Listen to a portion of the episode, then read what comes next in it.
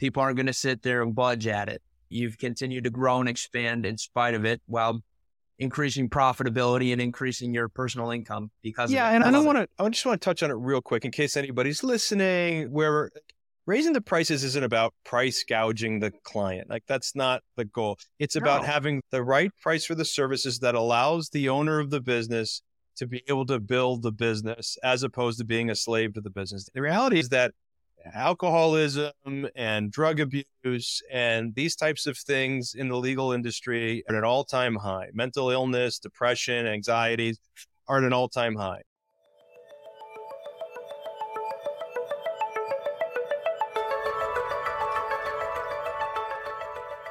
Hey, everybody. Welcome to today's pod, Your Practice Master. We're proud to bring you this episode. My name is Richard James, and this is my co host, MPS.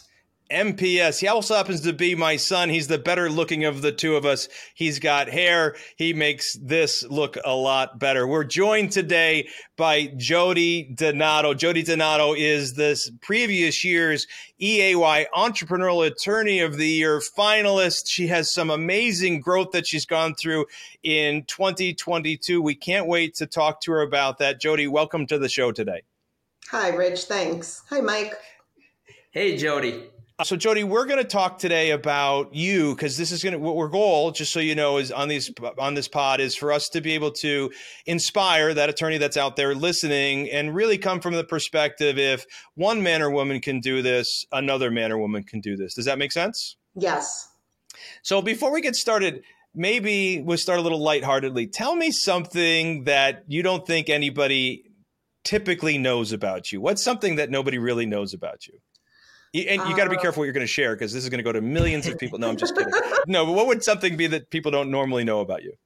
So, people that meet me would be shocked to know that in high school and probably until about I got out of law school, I was actually kind of on the shy side.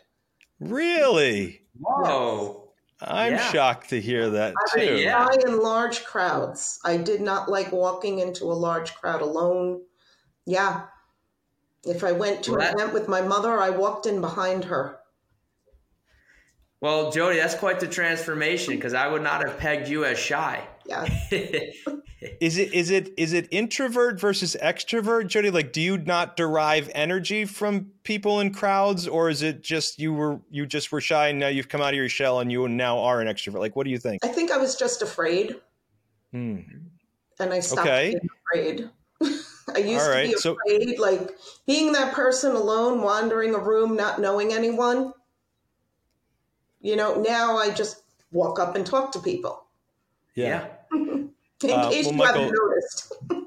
you know, I have noticed. Yes, that's what I love about you, or one of the things yeah. I love about you. Michael, do you remember what that acronym we used to say standard for? Fear.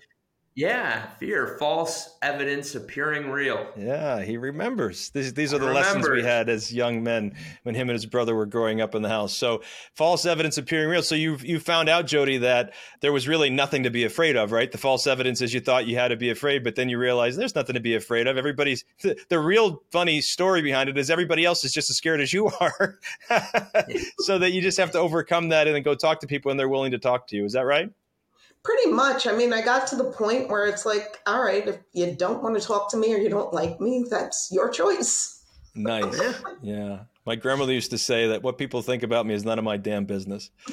Uh, so, okay, so we're going to break into this a little bit. I want to talk about, you know, this is a a business podcast, and so you we consider you an entrepreneurial attorney. I want to talk a little bit about your journey. So, how how did you how did you become what did you why did you decide to become an attorney and and and then did you work for somebody else or did you open your shop up right away and what did that journey look like to to hanging your own shingle and becoming an entrepreneur? So, I actually wanted to be an attorney since I was 12 years old. And nice. I used to follow all the criminal cases in the newspaper and my plan was to become a big criminal law attorney and get all the criminals off scot free. That was my goal. So I actually, after college, I was supposed to go to law school. I had taken a gap year and I was supposed to go to law school. And I was 21, 22, having a lot of fun with my friends. and I did not want to give that up. So I decided not to go to law school at that time. Huh. And I was working in the accounting field. And so in 1988, I had my oldest child, my first child. I was a single parent. I was working for a large car, car dealership here as the controller. I was doing very well. And that year on my birthday, my cousin looked at me and said, Whatever happened with you going to law school? And I said, I can't go now. I'm too old. I was 25. Uh, but she got me thinking. Mm-hmm. So, January of 1990, the same month my son turned two, I started law school. And I started out part time nights, switched to full time days, and I got out in two and a half years. Wow. Nice. I came out, I worked for, I got hired as a clerk for a firm while I was waiting for the bar exam results and all. And that's where I, you know, learned matrimonial, family law divorce in New York. And so that firm was not meant to be for me for long term. And then I mm-hmm. started working for another attorney per diem. And interestingly enough, his matrimonial person had just left to become a child support magistrate. And she was phenomenal because I met her. She didn't know me, brought me a whole bunch of her books. Hmm. From there, I worked for someone else. And I found out I was pregnant with my third child. And the same week I found out I was pregnant with my third child, that boss had all his bank accounts frozen and he was facing a grievance. Mm. So I kind of had no choice but to go out on my own. I never thought I would be on my own. It wasn't something I planned. And I do remember that first year, the office manager who worked for my former employer said, You have to take out a yellow page app. This is how far back we're going, guys. Um, hey, when I built the firm in Phoenix, the first ad I had was a yellow page ad. So you and I are in the same boat. We're good. So it was 1997 and you know the salesman comes in and it was like 300 and some odd dollars a month. And i don't even right. think it was over 350 and right. i looked and I went oh, how do i pay that? And she goes you don't have a choice. You have to do it. I said okay. And i listened to her. And i you know i also learned at that job to track where all the referrals were coming from things like that. Fast forward i've been on my own ever since and, you know, a few years ago, I learned about you and Partners Club. I thought it was your practice mastered. I thought it was a good program, but financially, I again went, you know, mm. and I had no one to tell me I had to do it at that point. So, so I didn't. And then after COVID, I came back, I joined up, and yeah, I, I love having the accountability. It really helps. So the the journey into law firm owner on entrepreneurship was a little bit of entrepreneurship out of necessity at the time. Yeah. Correct. And and honestly, when I first started, I, I didn't see myself as a business owner. Actually, I didn't see myself as a business owner for many many years. You know, I, I saw myself as a self employed attorney, mm-hmm. and my net profit reflected a self-employed attorney. I, I got to ask, that's how you saw yourself then. How do you see yourself now? I am the owner of a law firm. How exciting! I, okay, so backing up on that, when did that transition happen? Like, how long did it take? We know how. I mean, we know you've been in practice for a while, but like, okay, so admittedly, you didn't see yourself as the owner of a law firm when you started into our world, or, or, did you? Did you see yourself as an owner of a law firm when you started in our world, and that's why you found in our world, or was it in our world you saw? Like, where was it that the aha moment came that you realized you were actually the owner of a law firm? In in your world, when I okay. joined your world, because prior to that, you know, if someone said, "What did you do?" I, I'm an attorney. Oh, who do you work mm-hmm. for? I'm self employed. I mean, that's what I said. I didn't say I have my own firm. Right. It mm-hmm. wasn't until I joined your world, and it didn't take me that long to figure it out. I am a quick study, you know, so I, I did figure out that, you know, hey, you know, this is a business. And, you know, which seems ridiculous because my undergraduate degree was in business administration. So, I mean, I knew all the things. I just saw myself as a professional person, not a business person. Good. I think you're not alone in that. But but okay, so now we're a business person. I want to I'm going to take you to a darker place, right? So because oh, I think that I think I well I think this helps people. I think this helps mm-hmm. people. So what did what was your biggest entrepreneurial or business failure or setback that you saw in your journey to this point that you you've learned from? The biggest setback was the 08 crash. Hmm. Okay. And, and why why was that such a big deal? Like what was it about that that hurt you? Well, I remember come August of 08, I looked at my numbers. I hadn't looked at them that June because I had some other stuff going on. And I looked at them in August and almost had a heart attack because I was nowhere near where I should have been from the prior year.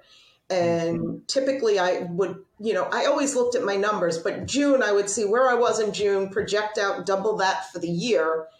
Now I'm in August and I was nowhere, it, you know, I, I wasn't, if I doubled June, it still wasn't going to be anything good. you know, and I think that had an effect on me because it took me a long time to bounce back from that. Yeah. So I think mentally it affected me instead of my like normal all right you know like pull up your pants and let's go kind of thing you know right. you know now if you fast forward to december of 2017 when the building i was in burned down i was standing outside the building while the firemen were taking everything out of the building and in my mind i kept saying all right, you have all these appointments tomorrow for will signings. Where are you going to do them? And in my brain, I was running through all the possibilities the library, a diner, a restaurant, you know, my house if I had to. I had all these ideas running through my head. And a friend of mine told me about a friend of hers who had empty office space. So I was actually in there the next day. That day, I sent out emails to everyone listen, had a building fire come to this address tomorrow to do your will signing. And, you know, I took my laptop from home, my printer from home, a folding table, and, you know, but they had a conference room at least. So, you know, and I did, I must have like five will signings because it was between Christmas and New Year's, and a lot of people take off that week. So they all mm-hmm. scheduled their appointment. And I literally had back to back appointments, and I just went into survival mode. Huh. I, I, just pause for a moment and let's talk about the adversity in this story so far. We had the 08 09 crisis and then we rebound for a few years. 2017 hits and the office burn, building burns down. And then you come back up out of that. I'd say this is a pretty impressive story in adversity. Yeah, well, and less than two weeks later, the temporary office that I was in had a flood. Let's pile it on. so fifty percent of what I saved in the fire, I lost in the flood. Oh no! And a friend of mine said it sounded like a country song. so the only thing missing was alcohol. So I, you know, yeah. I said fifty percent of what of the fire, what I saved in the fire, I lost in the flood, and I'm drowning my sorrows in a bottle of Bud.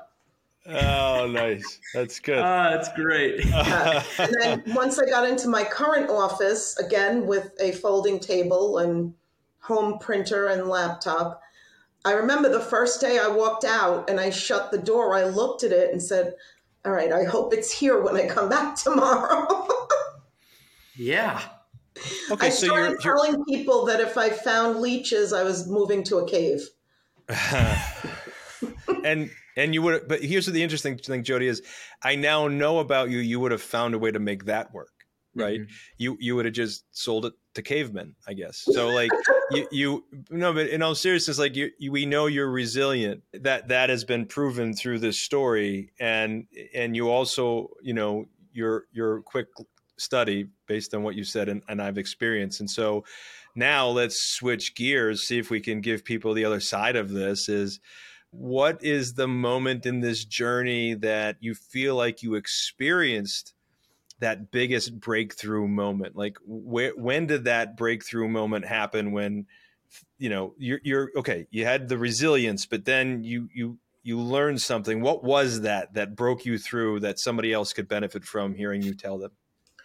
So for me, it was after I joined Partners Club and coming to my first event, hmm. the amount of help that I got from the fellow Partners Club members hmm. and honestly, everyone telling me the same thing that I had to fix my phones before I did anything else.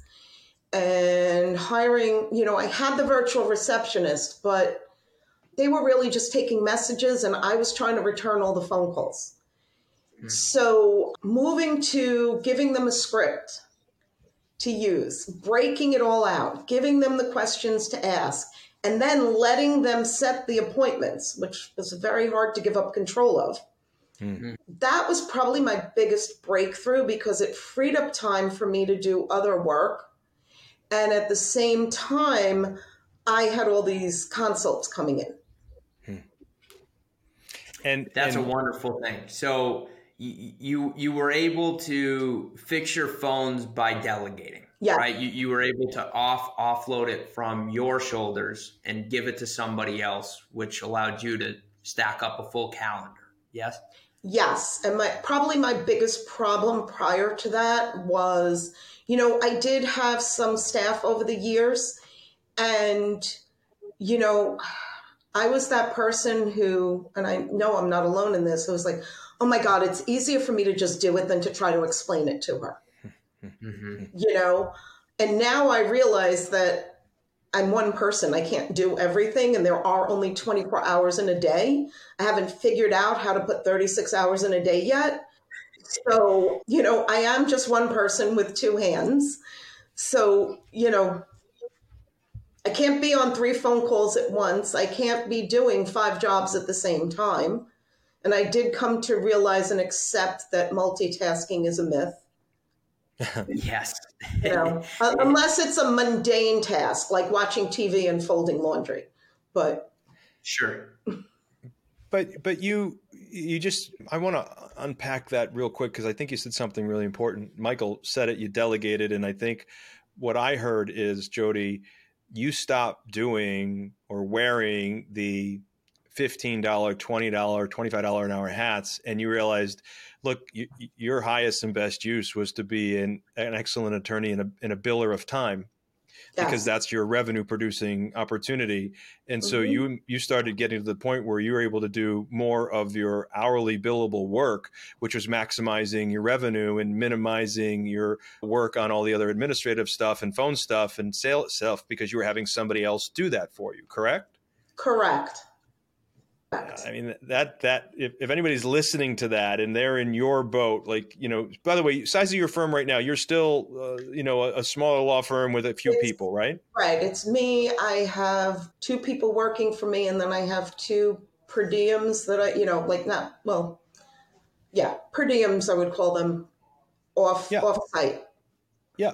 So yeah, we we've learned the art of uh, outsourcing and taking advantage of some global labor discounts that we've talked about through the years, and so that's good. And we're using trained individuals, but despite the smallness of your firm right now, which I love, it's a keep it keep it small, keep it all mentality. And we're going to talk about where you might be going, but you've really finished out 2022 strong. I mean, it was. Yes, I did. I mean, it was your best year ever, right?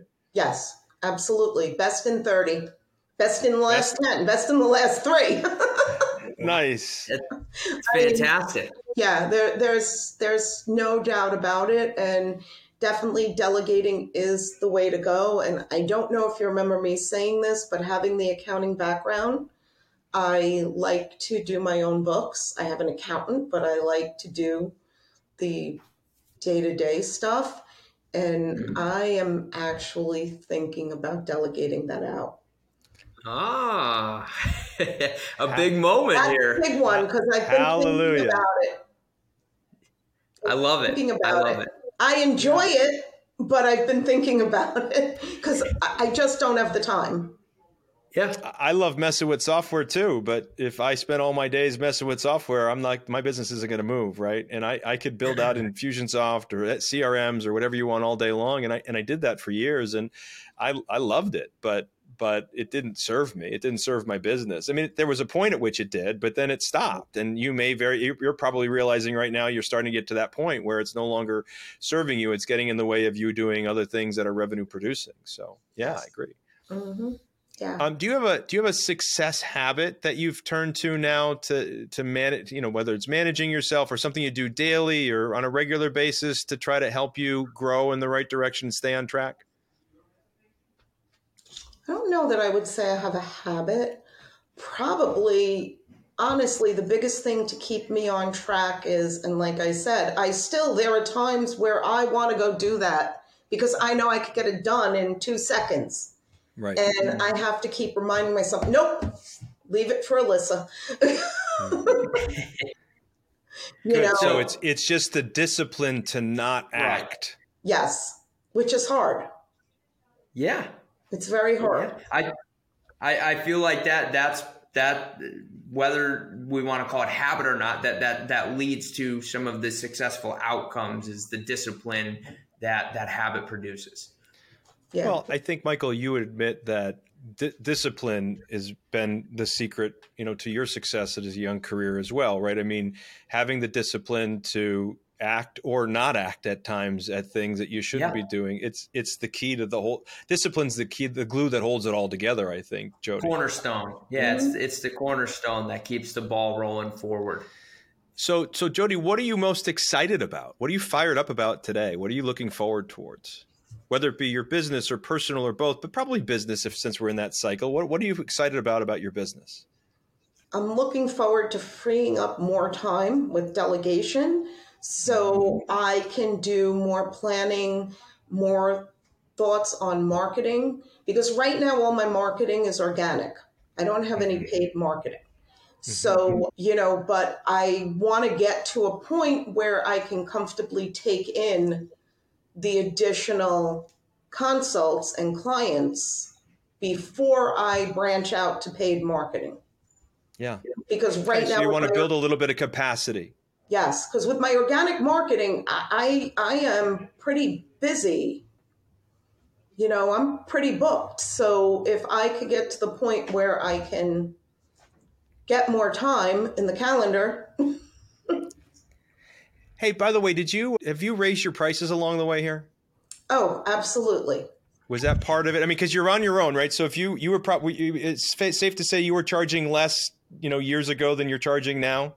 Oh yeah, I was pretty much. My theory was stay in line with the people that are in my area. You know, people who I considered were like me, mm-hmm. and so and I would raise my rates over the years. I used to raise it like on the anniversary of my admission.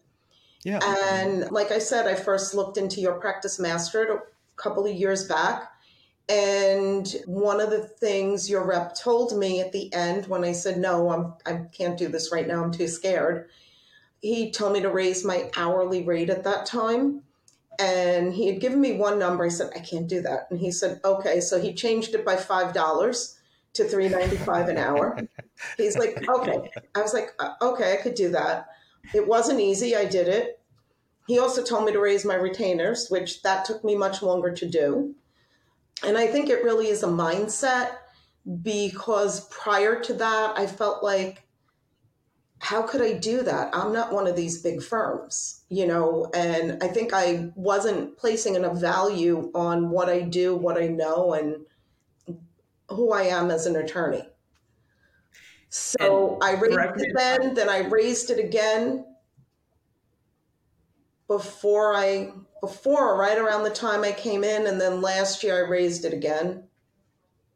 No, last year or this year, I can't remember. No, this year. I went up this year because it's 30 years of practicing. So I said I do it in February, otherwise I'll forget when I do it. and and Jodi, correct me if I'm wrong here, but you, you didn't have all of your prospects start saying, "Oh, I'm not going to work with her because she raised her prices." In fact, I'd argue you you've probably started to generate more clients, haven't you? Well, I definitely generated more income. And no, I've never had anyone say anything to me about the hourly rate. Maybe one or two have been like, oh, can you discount that at all? And I'll say, no, I'm sorry. I love it. Goes to show you can you can raise your prices, and as long as you got the right systems and structures in place, people aren't going to sit there and budge at it. You, you, you've continued to grow and expand in spite of it, while increasing profitability and increasing your personal income because of it. Yes. I love it. Yeah, and I, and I want to I just want to touch on it real quick in case anybody's listening who wherever like raising the prices isn't about price gouging the client. Like that's not no. the goal. It's about having the right price the right price for the services that allows the owner of the business to be able to build the business as opposed to being a slave to the business. The, re- the reality is is that alcoholism and drug abuse and these types of things in the legal industry at are, are at an all-time high mental illness depression anxieties mm-hmm. are at an all-time high and, and i don't want to say that profit is the you know lack of profit is the cause of it but it's certainly a contributing factor. And so when you have enough profit in your business to be able to afford support staff to help you take a lot of the stressful things off your table you just get a better quality of life. Would you agree with that overall statement jodi? Absolutely. Yeah. absolutely. And and it also enables you to delegate tasks in your personal life as well. You know mm-hmm. 10 years ago I was outside working on my own pool every summer. Right. I don't do that anymore. I have a weekly service. 10 years ago, I was trying to get the pool up and running and do all those things. And, you know, fell in and got hurt and all that good stuff. But I, I am laughing because I've done it and I've fallen in doing it. Yes, so I can relate. I was raised in Scranton, Pennsylvania. So first of all, we didn't have a pool, and anywhere we had a pool, the only way to swim in the pool was to take care of the pool. Right. And so and so I could remember falling in as a kid. But right? here's or the question: Did you fall in with the cover on? uh, no, I did not fall in with the cover on. I was trying to throw the pump in to clean the cover, and I went flying with the pump, hit my arm. I looked like I was oh. beaten. I was so bruised. Oh, oh, man, that's that's actually dangerous. It was, you know? yeah, because like yeah, I was yeah. getting caught up in the cover, but I was yeah, able to get to the side and get out of the pool. Oh, oh my gosh! oh. Well, yeah. so I've got a I got a question as we wrap it up. So this is gonna be, this is gonna serve two purposes, and Michael might have some comments on your answer. But one purpose is your younger self, and the other pur- pur- purpose is for anybody that might be listening that might be in the similar boat as you, solo, small and solo, or or maybe even a larger firm that is still struggling with with growth and profitability right now, and they're learning from you. What what's that piece of advice you would give to your younger self simultaneously to somebody who's listening? Like there's no one answer to anything but what is that piece of advice you'd give your younger self? You're a business run it like a business. Stay on top of billing and collections. Um, run it like a business. It's a yeah, business. I love it. It's not well a job said. it's a business. Well said. I think that's something I, you know, a lot of law firm owners or attorneys are in the process of developing that mindset, and and I love that I think that summarizes the whole thing for you, right? Mm-hmm. You, you, went from being an attorney to a to a, an owner of a law firm. Yeah, uh, you went from that's right, from being an attorney who happened to own a law firm to a to a business owner who chose to have legal services as their business, right? Yeah, massive shift, paradigm shift in mindset. Speaking of paradigm shift in mindset, Michael, we figured out a while ago that while we're willing to do this and put the work in, we do want a little bit something in return from our listeners. What is that? It's our gentleman's agreement. Look, if this is not your first time listening or watching the show, and this is more than the first, and you're finding value from it, you're enjoying it, we invest our time, money, and resources into this show, and all we ask for in return is that you take a moment, you like, you comment, give Jodi props. She did a great job. Let us know if you have any questions for her. And then, depending on where you're listening or watching, hitting that follow or subscribe button and turning those bell notifications on so you can continue watching or listening to more of these. We have fun making them and we're glad that you're enjoying them.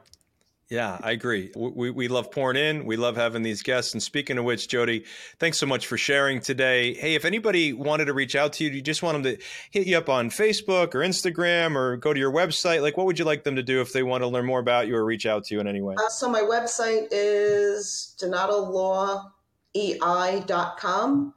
Okay. Or you can email me at jodi at jodyandonatolaw.com.